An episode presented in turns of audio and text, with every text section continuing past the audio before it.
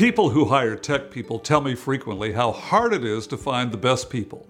No doubt in the current competitive job market that hiring is a challenging process, especially for critical tech positions.